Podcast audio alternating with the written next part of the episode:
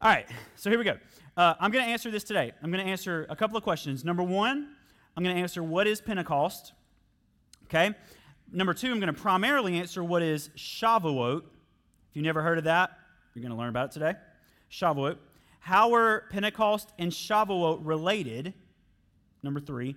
And then number four, how does the story of Ruth fit into any of this? Ooh, swallowed the wrong way. Give me a second. All right. Whew, sorry about that. Anybody listening to the podcast, that was super weird for a second. All right. Let me start with Shavuot. Anybody, has anybody, let me just ask you this. If I, if you, if I talk to you this morning, don't raise your hand because, of course, you've heard of it. Has anybody in the room ever heard of Shavuot? Angela, praise the Lord. All right. All right.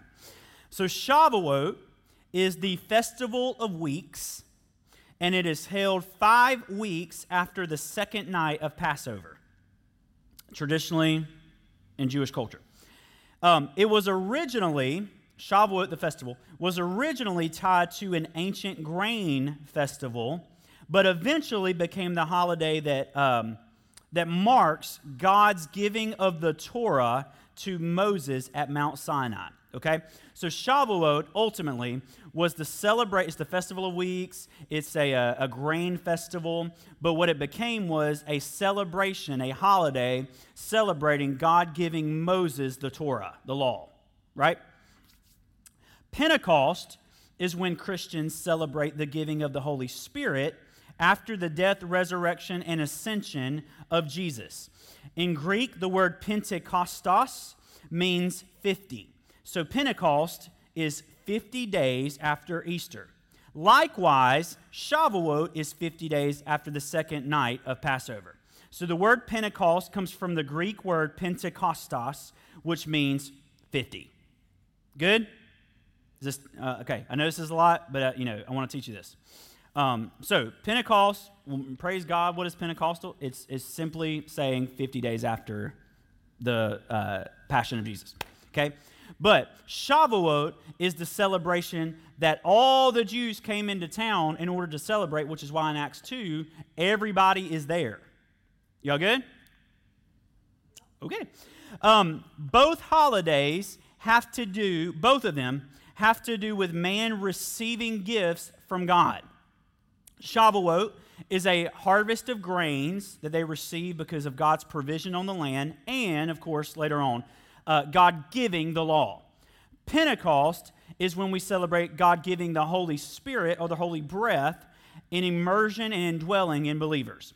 However, to be clear, Pentecost is not a celebration of Pentecostal, which is a, kind of a joke, but it is a matured expression of Shavuot. Holy Spirit falling on Shavuot is absolutely on purpose, but the question we have to ask today is why? What's the purpose for the Holy Spirit being given on the exact moment when they're celebrating the um, giving of the Torah to the people of God? just like th- just think about this for a minute. What would be the purpose of God giving His Spirit to indwell those who are in Christ on the day that the Jews, the people of God, would be celebrating God giving them the law. Really interesting. Traditionally, the Jews read Song of Songs on Passover. Passover is the holiday, of course, commemorating the death that death passed over the Jews in, in, uh, in Egypt's last plague. So, on Passover, Song of Songs was typically read traditionally. But the book of Ruth was traditionally read on Shavuot. Why? Because of Ruth, who was a Moabite, a Gentile, accepting the Torah, God, and the law for herself. That's why the book of Ruth was read on Shavuot. But today, I want to look at Ruth and I want to glean, no pun intended, because Ruth is gleaning in the story. That's a little hidden thing. Anyway, um, that's me being a dad. I want to glean from it, from this story, some truths about ultimately Pentecost. So, uh, here's what I'm going to do I'm going to give you a quick summary of what happens in Ruth 1 through 3, because uh, I know most of y'all read through your Bibles in 90 days, multiple times a year. But, uh, but Um, for the most part, there's probably a good chance that you have not read the book of Ruth in a really long time, if I just had to throw a shot in the dark. So maybe you have, amazing. If not, let me just give you a summary in case you have forgotten, because Ruth chapter 4 won't make sense unless you know what happens before this. So here we go. Ruth, the book of Ruth, is considered uh, a novella style, which means it has historical people and events, but it's weaved into a broader story telling us something else as well. The author is writing to tell us something extremely specific. And it's very similar. The style, though it contains true historical people, the style of writing is very similar to how Jesus used parables, right? He was using stories to speak to a truth that was deeper than the story. That's the style of the book of Ruth. There is a person Ruth, there is a person Boaz, there is a celebration. However, the writer of Ruth is not just writing to tell us there is a person named Ruth, it's writing to tell us a story deeper than just the reality of there being a person Ruth. Good? Okay, so Elimelech, a man of importance, this is in Ruth 1, is married to Naomi, and they have two sons. Mahlon and Chilion, two sons. They're from Bethlehem. Bethlehem sound familiar? okay? They're from Bethlehem in Judah, but when famine hits the land, they move to Moab in order to survive the famine. So they move from uh, Bethlehem in Judah to Moab. While in Moab, Elimelech, the father of the family, dies his two sons marry Moabite women who are named Orpah and Ruth. Orpah and Ruth. Then, 10 years later, Mahlon and Chilion die, leaving Naomi with her daughter in laws, Orpah and Ruth. Naomi gets word that the Lord had redeemed the famine, and she decides to go back home to Bethlehem. Um, and he redeemed it with abundant harvest, it says. So Naomi begs the daughter in laws to go home to Moab. She sets out to go back to Bethlehem, but she begs Orpah and Ruth to go back home to their lands and their gods. Okay? She begs them to go home. Orpah leaves and goes home. Orpah's like, Praise God. See you later. Now, I have a nice life. Um, but Ruth clings to Naomi. So let me read this. I just you don't have to turn there. This I just want to read what it says about what Ruth did. In verse 16 in, uh, in Ruth chapter 1 it says this. Tearfully Ruth resisted. Please don't ask me again to leave you. I want to go with you and stay with you. Wherever you go, I will go. Wherever you live, I will live. Your people will now be my people, and your God will now be my God. Wherever you die, I will die there too. That's where your people will bury me next to you. Nothing but death itself will separate me from you. So help me God. Okay? So that's how Ruth responds. So Ruth goes back with Naomi to Bethlehem. Y'all good so far? Okay. Once back in Bethlehem, Ruth finds herself gleaning, there's the word, from the fields owned by Boaz, Naomi's relative. Boaz blesses them, Naomi and Ruth, and later decides to be the kinsman redeemer for the family. Now, let me read this little footnote that Dr. Brian Simmons has right here about the kinsman redeemer um, because it's really significant. So, let me read this um, on the right page. Here we go. Uh, the Hebrew terms Gaal means kinsman redeemer. This term is used in various forms 10 times throughout chapters 3 and 4 in Ruth. It signifies a legal function performed by a near relative. Listen to this. If a widow dies, or excuse me, if a widow was childless, a close male relative was to empower was empowered, excuse me, to redeem her through marriage and buy back her property. This is in Leviticus 25 25. The kinsman redeemer ensured that the widow would not lose her inheritance rights and provided her with offspring. In the case of a widow, um, excuse me, in the case of Naomi, she had other near relatives living in Bethlehem who would qualify to be her kinsman redeemers, meaning that Boaz was, was perhaps one of several candidates. And we're going to see this in a second. So the kinsman redeemer would marry a widow and redeem the dead man's family through her. Kinsman redeemer, okay? If none of this makes sense to you, that's okay. I'm preaching on something totally different, but I want to give you the context. So it's okay if, you, if, it's, if it's going a little far. But in order for Boaz to be the kinsman redeemer, like I just said, there is a relative that is first in line in front of Boaz who has the rights to be the kinsman redeemer for the family. So, for Boaz to be the kinsman redeemer, the first in line would have to essentially say no. So, there's a few hurdles that, that Boaz has to jump over before he steps in to be the kinsman redeemer. All that being said, let's go to Ruth chapter 4, and I'm going to read starting in verse 1. Anybody got any questions or anything like that before we go? Okay, cool. If you do, just shout them out. That's totally cool. Praise the Lord. All right. Verse 1 No sooner had Boaz, Matt, can you push those lights, the house lights up far right? Um, right there. There you go. Thank you. No sooner had Boaz gone up to the city gate and sat down when the kinsman redeemer, first in line, of whom Boaz had spoken, came, uh, came passing by. This is in the Passion Translation, by the way. Boaz called to him, Come over here, friend, sit down with me. We have some business to attend to. So the man went over and sat down. Verse 2 Then Boaz invited 10 men of the city council and said, Please sit down here with us.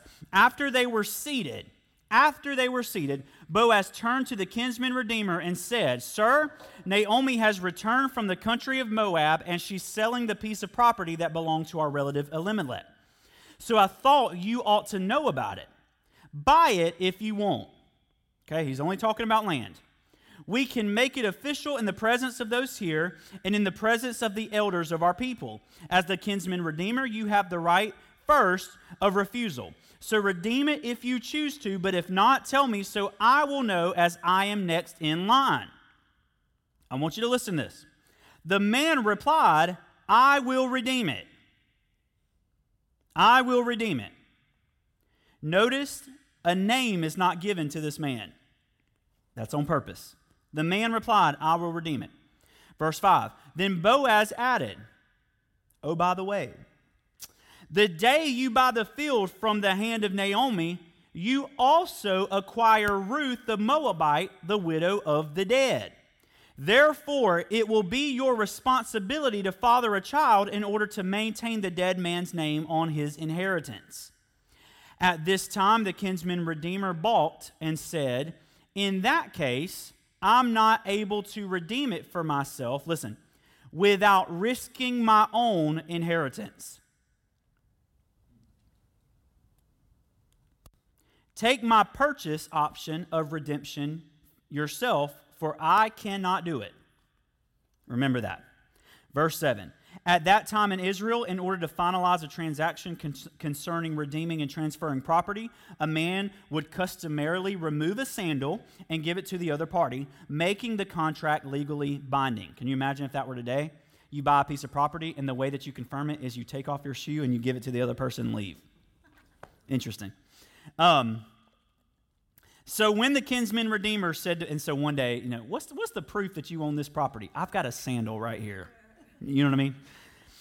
Uh, verse 8. So when the kinsman redeemer said to Boaz, Take my purchase option of redemption for yourself, he took off his sandal, gave it to Boaz. Then Boaz turned to the elders and announced publicly, Today you are witnesses that I have purchased the land uh, from the hand of Naomi, all that belonged to Elimelech, and all that belonged to Chilion and Mahlon.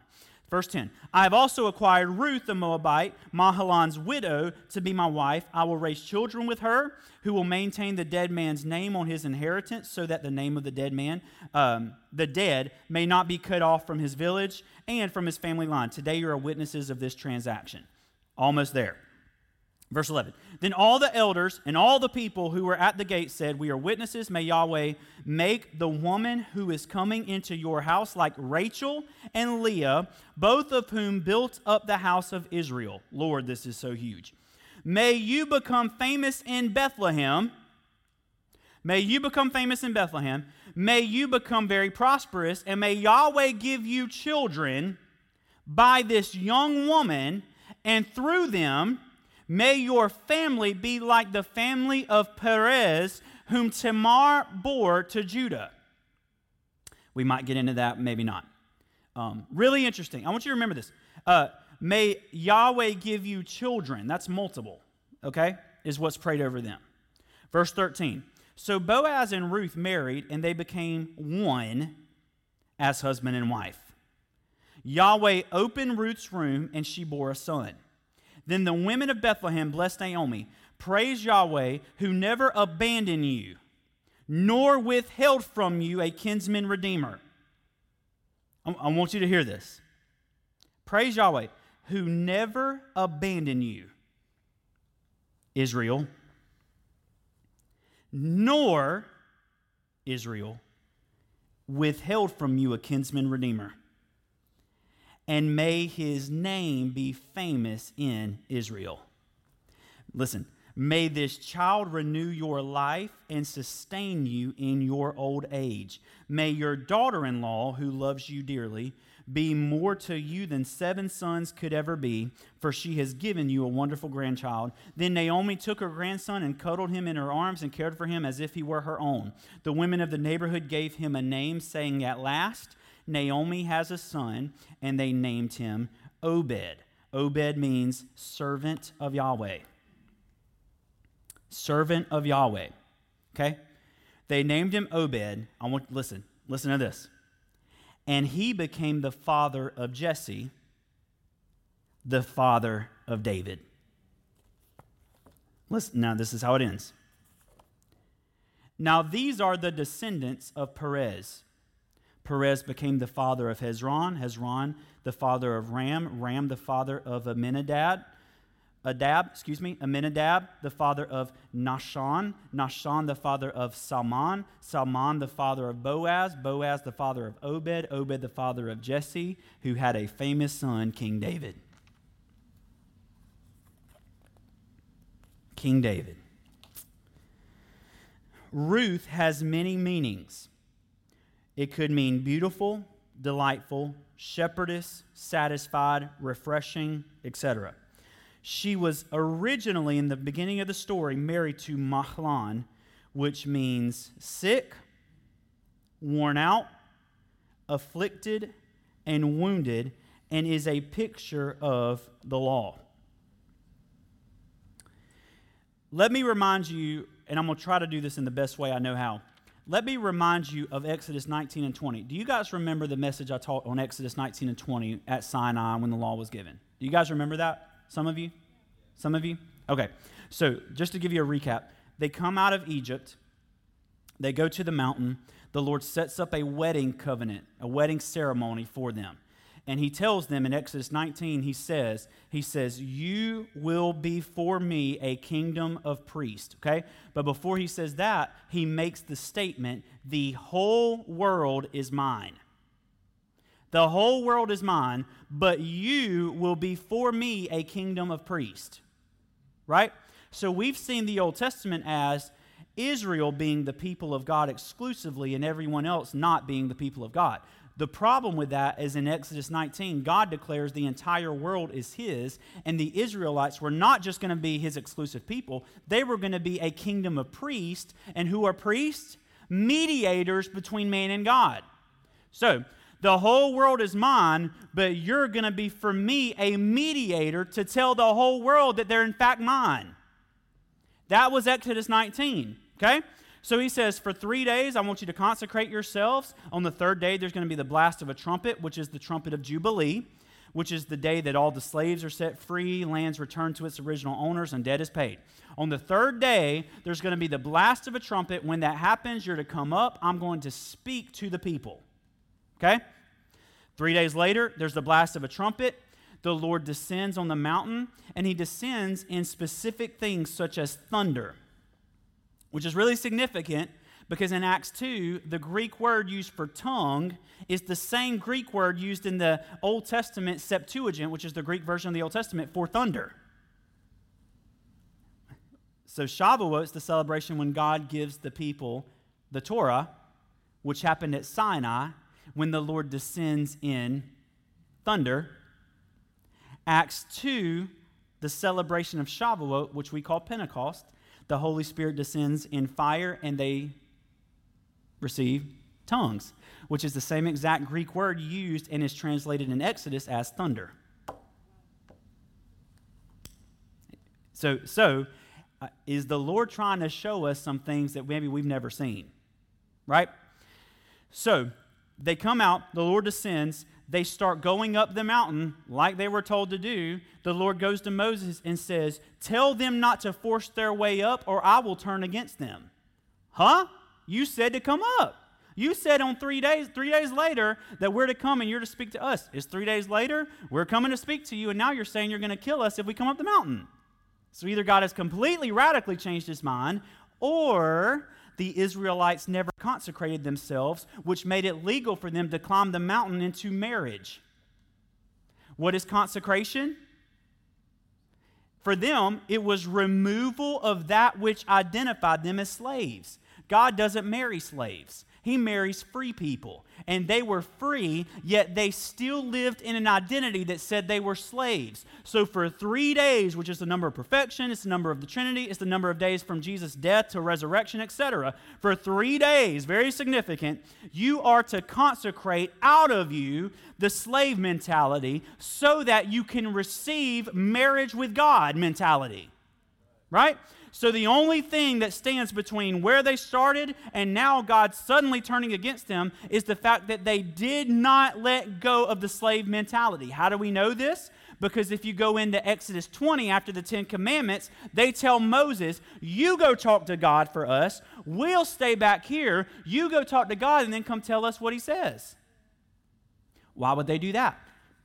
Well, in Egypt, Pharaoh went and talked to the gods, and he would come back to the Egyptians and tell them what the gods had to say. So Israel has come out into the wilderness and they have essentially rejected the marriage with God to get a religion like they experienced in Egypt. And God shows up in all of the ways that the gods of Egypt would have shown up to the Egyptians if they were mad to show them that he is not like the gods of the Egyptians. So that and what happens immediately, if you go back to Exodus 20, immediately after they tell Moses, You go talk to God for us, we'll stay back here and we'll, let, we'll hear what you've got to say, but we're not going to go talk to God. What happens immediately after that? You know what begins? The law. And there's one problem with that. Uh, Abraham was in covenant with God, never received the law. Isaac was in covenant with God, never received a law. Jacob was in covenant with God, never received a law. You and I are in covenant with God through Jesus, and guess what? We never received a law. This is the law love. And I, so I use this example. I use the example. Uh, I love my wife, and so I don't go sleep around with other women. The reason I don't go sleep around with other women is not because there is a contract that I've made with her that says, if you go sleep around with other women, you will die. No, the reason I don't go sleep around with other women is because I just love my wife. So love comes with its own law written on our hearts, which is exactly what Jesus said would happen, right? Okay? So they were designed to enter into a love covenant that would produce a law on the inside by way of love. Instead, they chose to reject the love covenant and enter in by way of works. And God met them where they were. And just like in 1 Samuel 8, when they asked for a king, and God knows this is not best for you, He gives them a king. Why? So that once that whole scenario played its way out to exile and leaving the country and things burned to the ground, Jesus could step into the story and them say, wait a minute, maybe what we want is not exactly what's best for us if it goes against what God wants. Same thing with Exodus 20 is the Lord shows up and he says, if you want a religion where you approach me by way of the law, I'll give you exactly what you want. But there's going to come a day when Jesus steps in, God himself steps into the chaos and from the inside undoes the whole works mentality in order for us to be what we should have been since Exodus, which is marry the bride of God. You and I preach to the world that tells the world that they are His too, but we are mediating by way of what we're hearing to them when they don't have ears to hear it. It doesn't mean the Lord's not speaking it to them. It means they don't yet have ears to hear it, which is why we are a kingdom of priests to tell them what they don't have ears to hear. Right? So, Moab is where um, Ruth and Orpah are from. Moabites were specifically in Deuteronomy 23 3 through 6, the Jews were specifically told to not marry Moabites. Deuteronomy 23 3 through 6. If you want to go back and read that, you can. So Ruth begins the story married to Mahalan. Okay? Mahalan meaning, um, I lost my page. Mahalan meaning sick, meaning essentially the law. She's married to the law. Mahalan dies, and she clings to Naomi, a Jew, to return to Bethlehem in order to ultimately meet Boaz. Y'all good so far?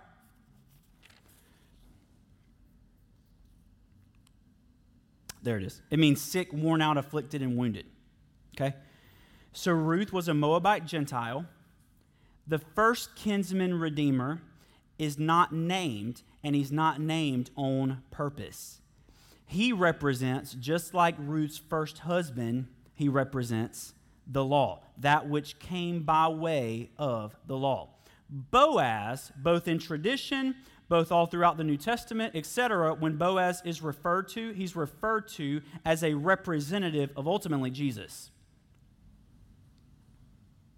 So Ruth, a Gentile, her husband, who was a Jew, died, and therefore left her on the outside of the Jewish community.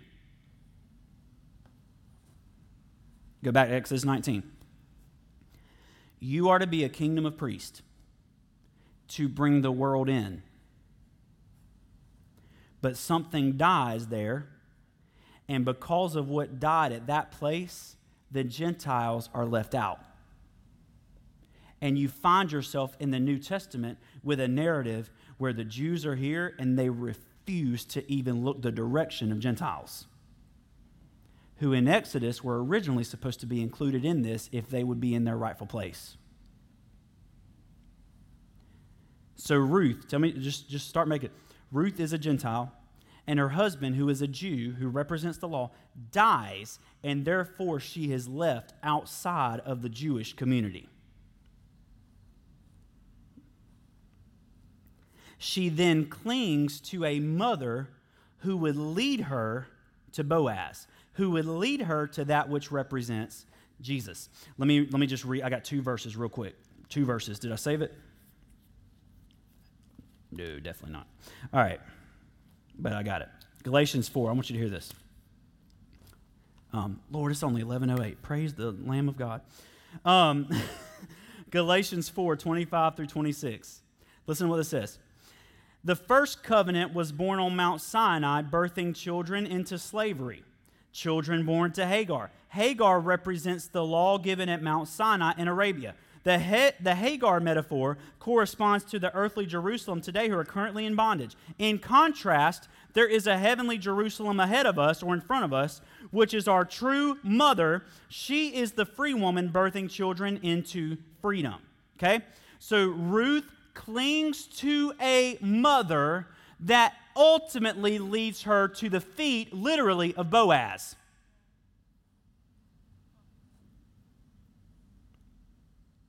Naomi is the Zion mother, we might say, that we cling to in order to encounter our true kinsman redeemer. The first kinsman redeemer, which represents the law, is unwilling or incapable of redeeming because it would not risk its own inheritance. Let me just read this note to you. I wrote. If the kinsman redeemer, traditionally, if the kinsman redeemer bought the land, married Ruth, and had a son, when that son got older, the land would be given to him as his rightful inheritance as an heir. Thus, the kinsman redeemer would lose every bit of money that he paid for the land for, and at that point, would have an entire family to also care for. In other words, the cost was extremely high for the kinsman redeemer. The kinsman redeemer would step in, let's say the first one, the first kinsman redeemer. In order to be the kinsman redeemer, he would buy the land from Naomi, okay? He would buy the land and he would marry Ruth. By marrying Ruth, he was also required to bear a son to Ruth. And that son was raised as if he is the inheritor of Mahlon, not Boaz. Okay? It's continuing on the dead man's inheritance and name and legacy. So when the baby was raised up and he was old enough to receive the inheritance, the land that the kinsman redeemer purchased with his own money would be given to the son of Ruth. So he loses all that money. On top of that, now the kinsman redeemer has the responsibility to care for that family the rest of their lives. So he loses all the purchase money, and who knows how much money he's spending on taking care of a family. The cost was extremely high to be the kinsman, kinsman redeemer. So for the first kinsman redeemer, the reason he could not redeem the family was because the cost was too high.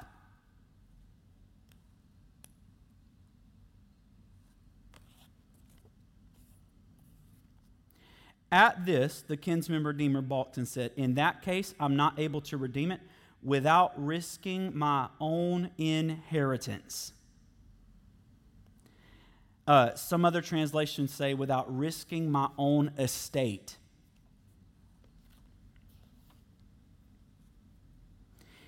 The first kinsman redeemer wanted the land without the intimacy. Exodus 19 and 20. They wanted Canaan without the intimacy with God that came along with Canaan.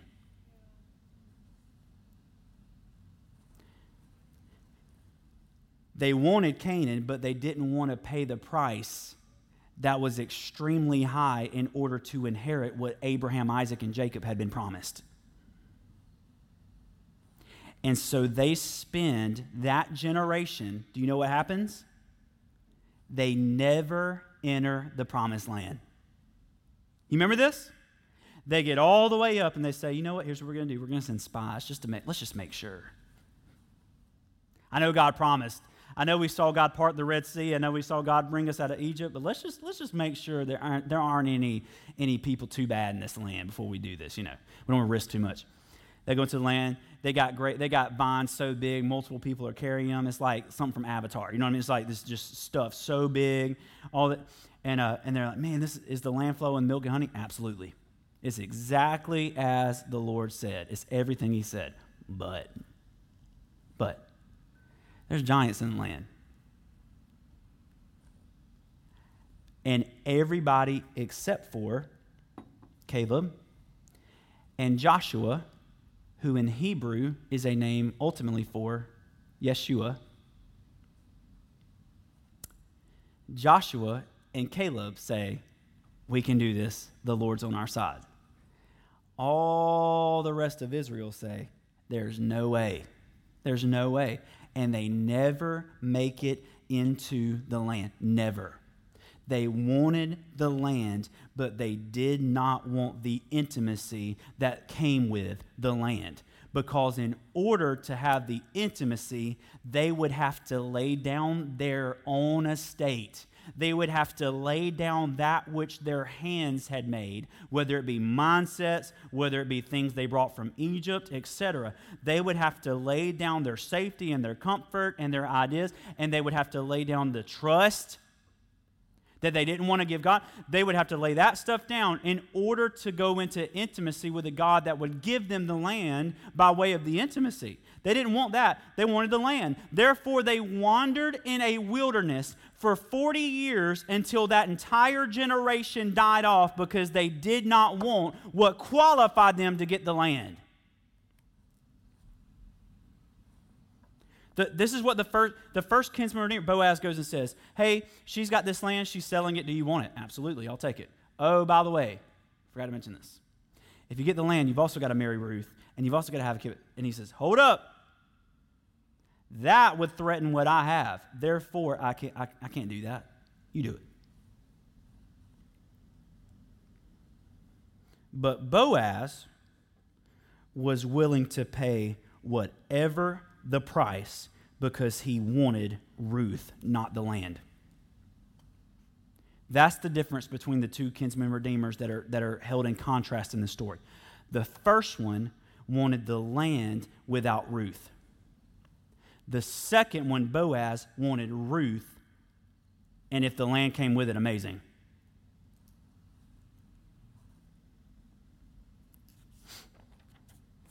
And this is this is how this story plays out. And then I'll, I'll just tell you a few things and then we'll be done. And I read it, but, but having this in mind, I want to read this just one more time. Boaz married Ruth. They became one as husband and wife. Yahweh opened Ruth's womb as she bore a son. Then the woman, the women of Bethlehem praised Naomi. Praise Yahweh, she never, uh, Yahweh, He never abandoned you, nor withheld from you a kinsman redeemer. May His name be famous in Israel. May this child renew your life and sustain you in your old age. May your daughter-in-law, who loves you uh, dearly, be more than to you than seven sons could ever be. For she has given you a wonderful grandchild. Sixteen. Then Naomi took her grandson, cuddled him in her arms, cared for him as if she, uh, he were her own. The women of the neighborhood gave him a name, saying, "At last Naomi has a son." They named him Obed. He became the father of Jesse, who became the father of David. What does David mean? Anybody? Beloved. Beloved. David was the father of who? Solomon, ultimately. Jesus. The first kinsman, I want you to hear, the first kinsman redeemer misses out on being included in the legacy of Jesus Christ because he was unwilling to risk his own inheritance. Boaz and Ruth give birth to beloved identity and ultimately Jesus because of a willingness to have intimacy at whatever the cost. So in Acts 2, the day of Pentecost, they're all together in the upper room. Why are they together in the upper room? Mostly they're afraid, and a little bit because Jesus told them not to leave. You know what I mean? So, a little bit because Jesus said don't leave, but mostly because if we leave this room, we'll probably be killed. So, for 10 days, they're in an upper room. And everybody in that upper room had, in order to follow Jesus, especially at that point, had given up everything.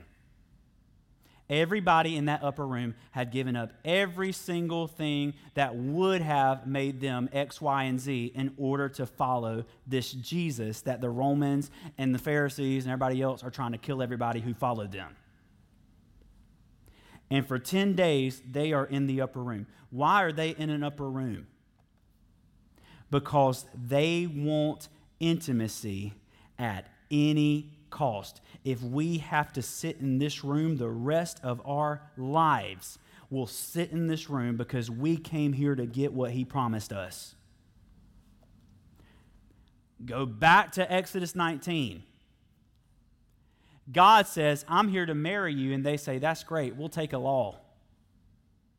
I'm here to make you my bride. That's amazing. We'd rather you be our deity that we worship by way of our, the works of our hands. Moses can go talk to you. He can come tell us what you have to say. As for us, we got golden calves to build, you know, etc. Right? We, and so Exodus 19 is a rejection of intimacy for the land. Acts 2 is an acceptance of intimacy at any cost. So the writer Luke, who is a doctor, who is brilliant in Acts 2, is not writing just a, it is a historical account, but he's not just writing a historical account. Every single person in the day that Luke wrote this, reading this, would have immediately started picturing Sinai in their minds. No doubt. Luke is writing about a Sinai redo on the day they celebrate the story of Ruth in Shavuot. Why? Because Boaz becomes the kinsman redeemer that pictures Yeshua, Jesus the Christ, later on, who steps into the story and says, If it costs me everything, I'm willing to be your kinsman redeemer anyway. I'm not here for just, all right, John 3 16, Jesus says, God, um, for God so loved the cosmos that he gave his only son. Whoever believes in him shall not perish but have everlasting life. Verse 17, more important. God did not send his son into the cosmos to condemn the cosmos, but that through him the cosmos might be saved. He came into the creation to redeem the creation, but not because he wanted the creation without you, because he wanted you and the creation that came with you. So Jesus did not come into our um, creation. He did not step into his creation in order to redeem a land and maybe a handful that, that join in with the land. He entered into his creation to redeem you and I and the land which comes with you and I.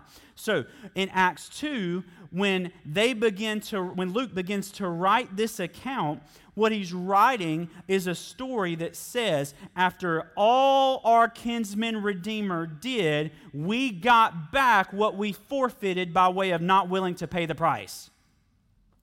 Before I read this and then I'm done, a little more backstory. Am I giving you too much today? Y'all wouldn't even tell me if I was, so that's okay. But y'all lie. So, um, which is great, it's amazing. I um, in, in, in Genesis 1, in Genesis 1, when Adam is raised from the dirt, Adam, meaning man, could also mean mankind, raised from the dirt, God breathes into his nostrils, okay? Uh, J- Jewish teachers, rabbis, taught this. When, when Jesus would breathe into his nostrils, it wasn't, it wasn't a, and I've taught this before, it wasn't like Isaiah's Adam, I'm God, okay? It wasn't like, all right, you ready, Adam? You know what I'm saying? And then it's just like, oh, Lord, praise God. Hey, what's up? You know. No. It was Adam was raised up. I'm not going to do this to you, Isaiah. I would probably get sued. But Adam was raised up, okay? And Jesus walks right up mouth to mouth and breathes. And Adam comes to life. Breath pneuma, okay, Holy Spirit. Um, spirit, the word spirit has been so jacked up in our day and age, we don't even know what it means. When I say spirit, most of you think that Casper the ghost is floating around on the inside of you, that when you die, floats away and goes into a distant heaven where he's handed a harp and a diaper and a cloud and all that, you know, all day long. Praise God, it's heaven. No, no, no, no, no, no, no, Lord. That's what Plato taught. But thank God we're not in a church of Plato philosophy, we're in a church of the kingdom. Um, we just don't know that for a lot yet, but one of these days we will get out of the Plato philosophy stuff. So, um, in verse 2, when he's talking about the Holy Spirit, and all throughout the New Testament, the word spirit, pneuma, has three meanings wind, okay, spirit, and breath. Breath. So you could maybe it might help you to read instead of Holy Spirit, maybe read Holy Breath.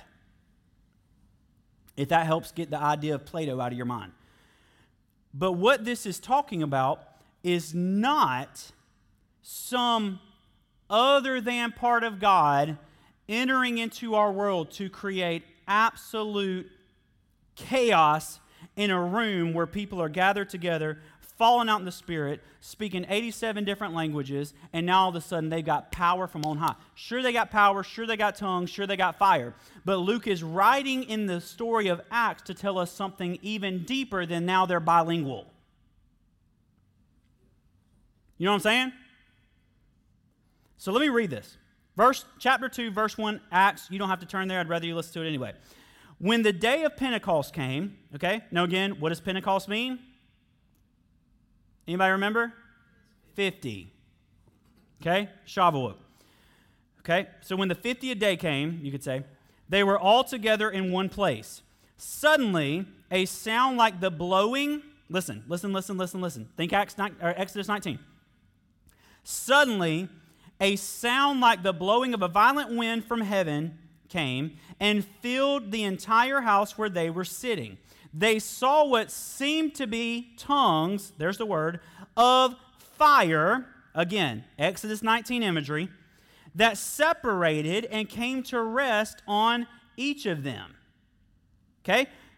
Stop, Lord. Stop right there. Lord, help me. Help me, help me, help me, help me. Acts 19 and 20, Exodus 19 and 20. They're staying at a distance. Why? Because they haven't consecrated themselves. Listen what it says, okay? And when the Lord shows up in Exodus 19, it's through wind, it's through thunder, and it's through fire. On the day of Pentecost, they were all together. Suddenly, the sound of a blowing violent wind came from heaven, filled the whole house where they were sitting. They saw what seemed to be tongues of fire that separated and came to rest on each of them. What happened in Exodus 19? They stayed at a distance. What happens in Acts 2? Mouth to mouth. You, okay, you see what Luke is doing here. Verse 4 All of them were filled with the Holy Spirit, there's that word, and began to speak in other tongues or languages as the Spirit enabled them. Verse 5 Now they were staying in Jerusalem, God fearing Jews from every nation under heaven. Why? Shavuot. Okay.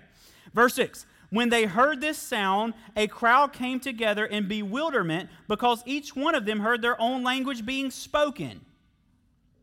Each one, each one heard in their own language things being spoken. Utterly amazed, they asked, Aren't all these Jews, or excuse me, aren't all these who are speaking Galileans? Then how is it that each of us hears them in our own native language? And then he gives a list of all these. I won't go through all those. But um, in verse 11, uh, both Jews and converts to Judaism, we hear them declaring the wonders of God in our own tongues. Amazed and perplexed, they ask one another, What does this mean? Some, however, made fun of them and said they have had too much wine. All right. So, what, what is the significance of the statement? We hear them declaring the wonders of God in our own tongues. Let me say it like this. And in this point, they are mediating the wonders of God in our own tongues, which is exactly what the people of God were called to do in Exodus 19. You will be for me a kingdom of priests to the world. Do you, okay, do you, this really excites me. Maybe this is just like, well, man, this is great. Who cares? I'm telling you. So then it goes on. I'm going to stop here. Isaiah, you can go ahead and hop up. So everybody thinks we're getting close. Verse 14. Then Peter, I'm just playing with you. Then Peter stood up with the eleven, raised his voice, and addressed the cloud, crowd. Fellow Jews and all of you who live in Jerusalem, let me explain this to you. Listen to me carefully. These people are not drunk as you suppose. It's only nine in the morning. No, this is what was spoken by the prophet Joel. Joel the prophet says this In the last days, the word days there is age. It's, it's, it's the last age, okay? Um, so not the last like 10 days or the last number of days. It's the last time, it's the last age, okay? In the last days, God says, I will pour out my spirit or breath on all people, Jew and Gentile. Exodus 19, okay? Your sons and daughters will prophesy, your young men will see visions, your old men will dream dreams. Even on my servants, both men and women, I'll pour out my spirit on those days, and they will prophesy. I will show wonders in the heavens above, signs on the earth below, blood and fire and billows of smoke. Which is from? The sun will be turned to darkness, the moon to blood before the coming of the great and glorious day of the Lord, and everyone who calls on the name of the Lord will be saved. Will be, and I taught you this what is saved? We could say means made whole. Everyone sozo, who calls on the name of the Lord will be made whole, will be made right, will be healed, will be preserved. So, what, what, what am I telling you today? What we celebrate on, on days like the resurrection, Easter, and Christmas, and Pentecost, and what we celebrate is far greater than typically what you and I have thought we are celebrating. Because if we miss the context of events that happen, we're going to miss the majority of the point of the entire story. Which in the book of Acts, like I said, we, we, we growing up, we're taught that the only thing Acts 2 shows us is that we now have power, which is included in that story. Amazing. We have power. That's amazing. But, but what Acts 2 is, is really showing us is what was forfeited by a group of people unwilling to enter into intimacy has now been recovered by way of a kinsman redeemer that was willing to risk anything it cost him personally in order to get you back to where you were designed to be. And when that happens, what does it produce? Beloved identity, David. Which is exactly the gospel we're to bring to the world. The gospel that we're to bring to the world is not just that, well, it's definitely not. You're, you're nothing but snow covered crud. Just, just powdery crud. But praise God, Jesus. No, that's not the gospel. The, the word gospel means good news. Evangelion, good news. That's not good news. It's awful news. Here's the good news. Here's the good news. You thought you were snow covered dung, but you weren't. And the cross was to prove to you that you were wrong about what you thought about who you were. It, the gospel is not you're awful, but praise God, Jesus stepped into your story. The gospel is Jesus stepped into your story to show you what you thought you were is actually false. You're not just you're not just a clean adopted son or daughter of God because of what Jesus did. You were always a son or daughter of God. Jesus stepped into the story to prove it to you. Well, brother, I've never heard that. That's my that's the point. That's the point. Is that we've got a world that thinks they know what's flowing from the church and they think they know the gospel that's being taught in the church, which is why they don't come in the church. And most of the time they're right. But we've got a world that believes if I ever step in to a place where I hear the gospel, all I'm going to hear is how bad I am. And like I said, most of the time they're right. But, but, if we could allow our kinsman redeemer to step into the narrative of his own creation, step into the narrative and reveal to us what has been real since Genesis 1. The gospel changes. And now everybody, no one on planet Earth, past, present, or future, is stepping into a situation they get to by way of their works. Paul says it like this This did not happen by works so that no man can boast. In other words, you cannot get into the gospel by way of something you do, and God arranged it like that in order for you to only be able to say thank you for receiving something you could have never earned. Right? So, what we have is we have a message that we are inheriting, and it's not just us, it's a handful of others that we're inheriting where just one degree shift is taking place on the inside of us, where we stop, where we refuse to stop, let me say like this, at you are clean now. Everybody agrees on that.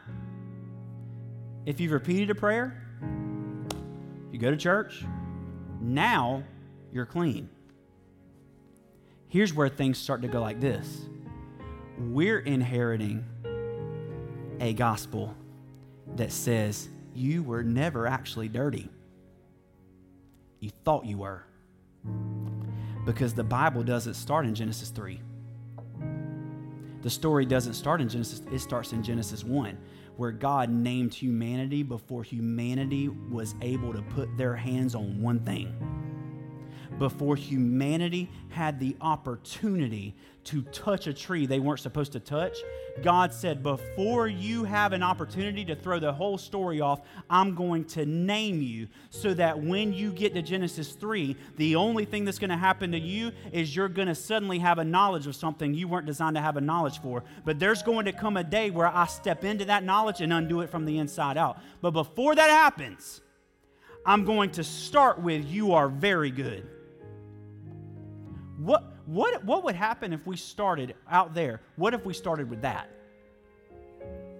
You are very good.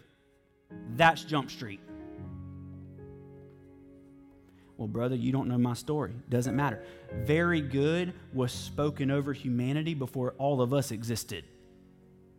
You're very good before you took a breath. Why? So that when you took a breath, even at your worst, at, even at your worst, you had no authority to re identify yourself. Do you know what the word authority comes from? Those of you that have been here. Author. Okay? What is, what is an author? Someone who writes story, an originator of a story. So, authority is only given to an author or an originator. You and I did not originate ourselves.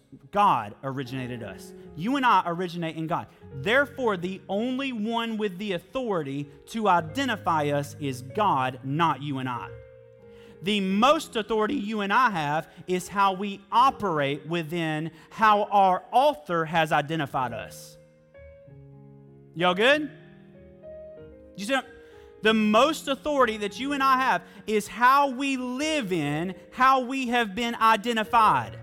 But we cannot identify ourselves. And that's where the gospel is going crazy is we think that we have complete authority by way of Greek philosophy. We think we have complete authority to re-identify ourselves. So we'll get people to try to do things to re-identify themselves because their actions unidentified themselves, and that's false. You have no authority to unidentify yourself, but you have complete authority to live lost even though you've been found by way of Jesus.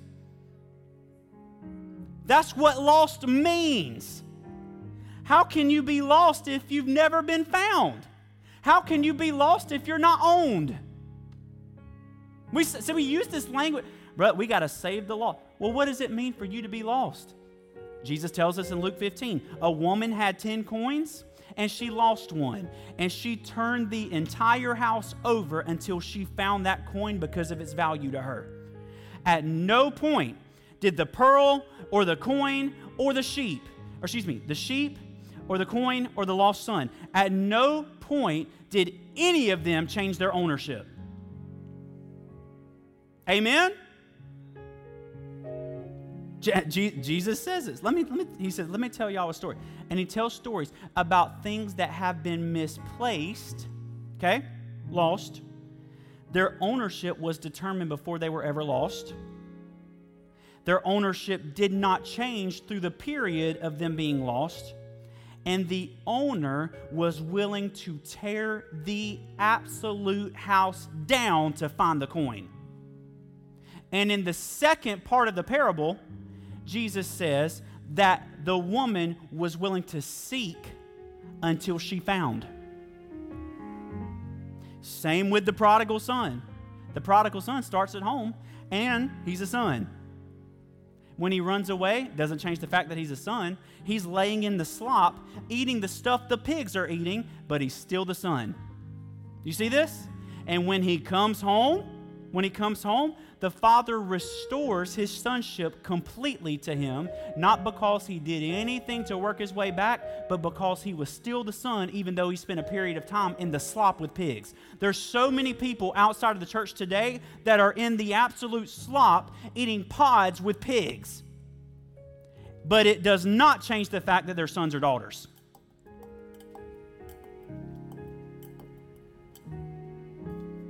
And here's see, here's the tough part. Here's the tough part, and then I'll pray. Here's the tough part: is that everything I'm saying to you right now, I just I just quote. I don't how many scriptures I just quote? Lord, many, multiple. And yet, it's a this is a brand this is brand new to us. Where where's this been? I've never heard this. You know, it's brand spanking new. See, we thought it was the church against the world. We thought we were against the world. We thought we were the one. We're, we're the ones who are going to be raptured away, Lord. We're the ones that are going. We're, we're, we're going to be snatched away, and we're going to watch. We're going to watch the word, world burn. So every time Russia invades Ukraine on a deeper level, part of us is saying, "Post, you know, pray for pray for Ukraine." While at the same time, we're scheduling rapture parties because we're getting real excited because apparently Russia is in the book of Exodus or uh, Ezekiel, and it's part of the uh, Antichrist agenda to overthrow the world, and Jesus is going to come back and rapture the world because Putin decided to invade a country. Yeah, right. You know what I'm saying? You know what I'm saying? Right? Right? No, no, no, no, no. What if we instead saw those outside of the church as those who are actually designed to be inside of the church, but no one's ever told them? No one's ever told. All they've ever experienced from the church is that they're the for, they're the foreigners. You know? No, no, no, no. They're just as in the family as you and I are. Somebody's just got to go tell them. Somebody's got to go into the distant country and seek until they find. Someone's got to say, The kinsman redeemer has come and redeemed the family and redeemed the land and is giving birth by way of a bride, the church, to a beloved identity that would save the cosmos. That's the gospel. I'll, that's what I'll give my I'll give my life for that. You know what I'm saying? I will give my entire life for that. What I won't give my life for is to tell people that there's something they already believe they are, which is scum. I won't give, but I will give my life to look somebody in the eyes like I did. I did this multiple times this week.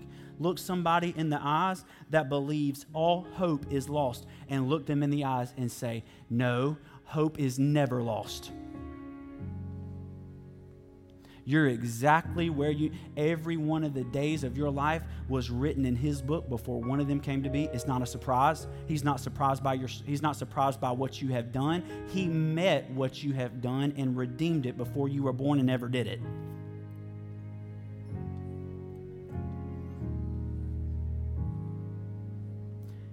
We have a kinsman redeemer.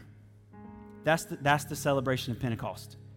And the testimony to our kinsman redeemer is the fact that the very breath of God is in you and me. That's how we know. That's how we know. We were given a language to tell the globe that the very breath of God has come into our worlds, met us where we are, and filled us from the inside out. So I'm gonna, I'm gonna end with this. I'm gonna pray. Oh, Matt, did you erase this? Thank you. Perfect. Trinity. Okay? Father, Son, and Spirit. Trinity. God. God is one yet expressed in three. I like one and three more than I like three and one because one and three is working from the inside out, three and one kind of has the connotation you're working from the outside in.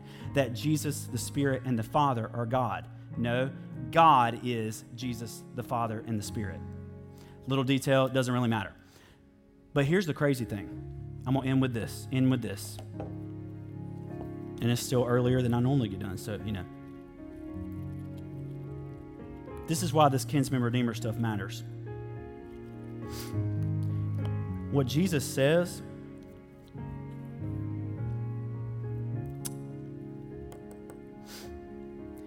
Let me read this. Philip spoke up. This is in John 14. Philip spoke up, Lord, show us the Father, and that will be all that we need. Jesus replied, Philip, I've been with you all this time, and you still don't know who I am? How could you ask me to show you the Father? Anyone who has looked at me has seen the Father. Don't you believe that the Father is living in me and that I am living in the Father? Even my words are not my own, but come from the Father. He lives in me and performs miracles through me.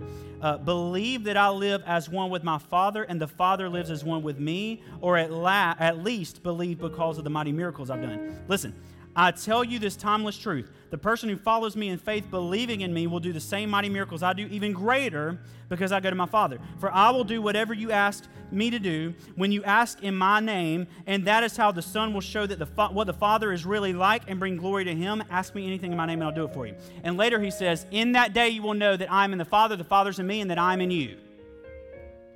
What Jesus is saying is that by way of Jesus, Jesus is 100% God and 100% man. Jesus is fully God, fully mankind. Jesus steps into our humanity and ascends to the Father, which means through Jesus, mankind has now ascended to the right hand of the Father. To prove it, the Spirit leaves where he is enthroned with Father and Son and not only is enthroned there, but indwells every single person in Christ. So you're seated at the right hand of the Father through Jesus, and you're filled with God completely and fully by way of the Spirit, which means you and I are not only seated here, but we remain and move and act and have our being from here by way of this Spirit dwelling in you and I. This, this is the gospel is that you lived your life as if you were here and God was here and there was a distance to be crossed and the way you cross that distance is by way of works We lived our entire lives believing we were here, God was here. The way we cross the chasm is by working good enough, is by being perfect enough, is by doing everything that we could possibly do in order to make us like Him. Jesus shows up into the picture and becomes humanity to show us that A, there is no distance, that B, we've always been in Christ from the foundations of the earth, and see Jesus undoes the formlessness of hamartia in order to reveal to us that this is where we've always been, that this is where we'll always be. Therefore, I'm going to fill you with the very breath that I filled Adam's nostrils with. Jesus takes us from a place of Genesis 3 back into the garden of Genesis 1, and he does it by way of the same breath that Adam received that brought him to life. And we have the gall to believe that humanity is still on the outside looking in after all of that. Paul says it like Paul, Paul dares people to not trample on the Son. What does that mean? It means Jesus, the Spirit, and the Father, having done every single thing that they did in what we call the gospel, having done all of that, ascended, the veil torn, the Spirit filling us, us being one with the Father, Son, and Spirit, and the perichoresis spin that never ends, still living on the outside. And the way we believe, this is what religion teaches us. The way we believe we get back in is by a new law called religion. If you repeat this prayer, if you do this, if you go to church, if you do all this, if you if you pray the prayers and read the Bible and all that other stuff, if you do all that stuff, then one of these days when you die and your salvation is is made full, when you die, which means dying is really your salvation. Um, if you die, one of these days you'll stand before God and He'll go through the checklist of every single thing. Check, check, done that, did that, didn't do that. Mark off. Check, check. Okay, you just got enough points. Enter in, brother. That's what. That's you know what I'm saying? No, no, no, no, no. That's not the gospel. The gospel is this has been proven wrong by way of God who also became man. Man, I, I, I wish I had five hours. I wish I did. If I had five hours, I could convince you of all this stuff, but I don't. Okay? I mean, technically, I guess I do, but I'm, I'm, I'm to let you off. But you know what I'm saying? But, because Jesus is fully God, fully man. And the only way that's possible is if man has the capacity to live in a reality that is fully man and fully God. How much of God is the Holy Spirit? 100%.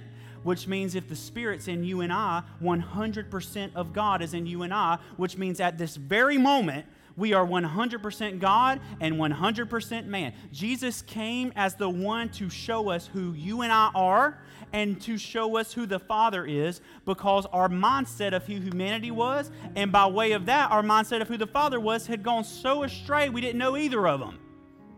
So he comes as man so that we could look at him and see this is what I was always designed for. And he comes as God so that we could look at him and say everything we believed about God we cannot find in this man is wrong. And in one man proves both the identity of God and the identity of, of mankind from now into eternity, which makes complete sense because we were created with this statement Let us make man in our image and likeness we viewed ourselves as unlike God. Jesus came as us and God to prove us we're exactly like God. That's what St. Athanasius said. Jesus became man so that man could become God. He's not talking about you and I are God. He's talking about you or I are included in God, absolutely. So let me pray. I know that was college course 10.0, but anyway but this, I mean, this is burning in my guts right now. This is, I mean, it has been for a year, burning in my guts that if we could, if we could get this, if we could get the kinsman redeemer, if we could get the intimacy that has produced beloved identity within us, there would never be another day we question who we are ever again, and there would never be—we'd never question who other people are ever again. Let me pray. Lord, I thank you for what you're doing in this place. Um, Yahweh, this is th- there is some supernatural stuff going on in here. And when I say supernatural, I mean you're taking some natural stuff and you are bringing some super understanding to it that is allowing us to step into the fullness of the gospel. I mean that's what you've been doing for the past year is you've been unveiling the gospel to us in a way that only a group of people flexible enough to lay down religion when needed could see. And because of that, there is a freedom, there is a love, there's a presence, there's an intimacy that have come to a group of people that is unlike anything I've ever believed we even had access to, but everything I ever hoped we had access to. Let me ask you while your eyes are closed is there anybody in the room, and I know we've been through this for a year, but is there anybody in the room that you have, let me say like this, you've been the first Redeemer who was willing to receive the stuff the Lord has spoken over you as long as it doesn't come at the cost of the things that your own hands have made. Is there anybody that would have the guts to just say, like, yeah, that's definitely been my mindset? Anybody? Anybody? Yeah. Awesome. Awesome. Awesome. Awesome. I want to pray um, because I, I believe there's a lot of us who maybe operate in that. I know I do a lot and we don't even recognize it.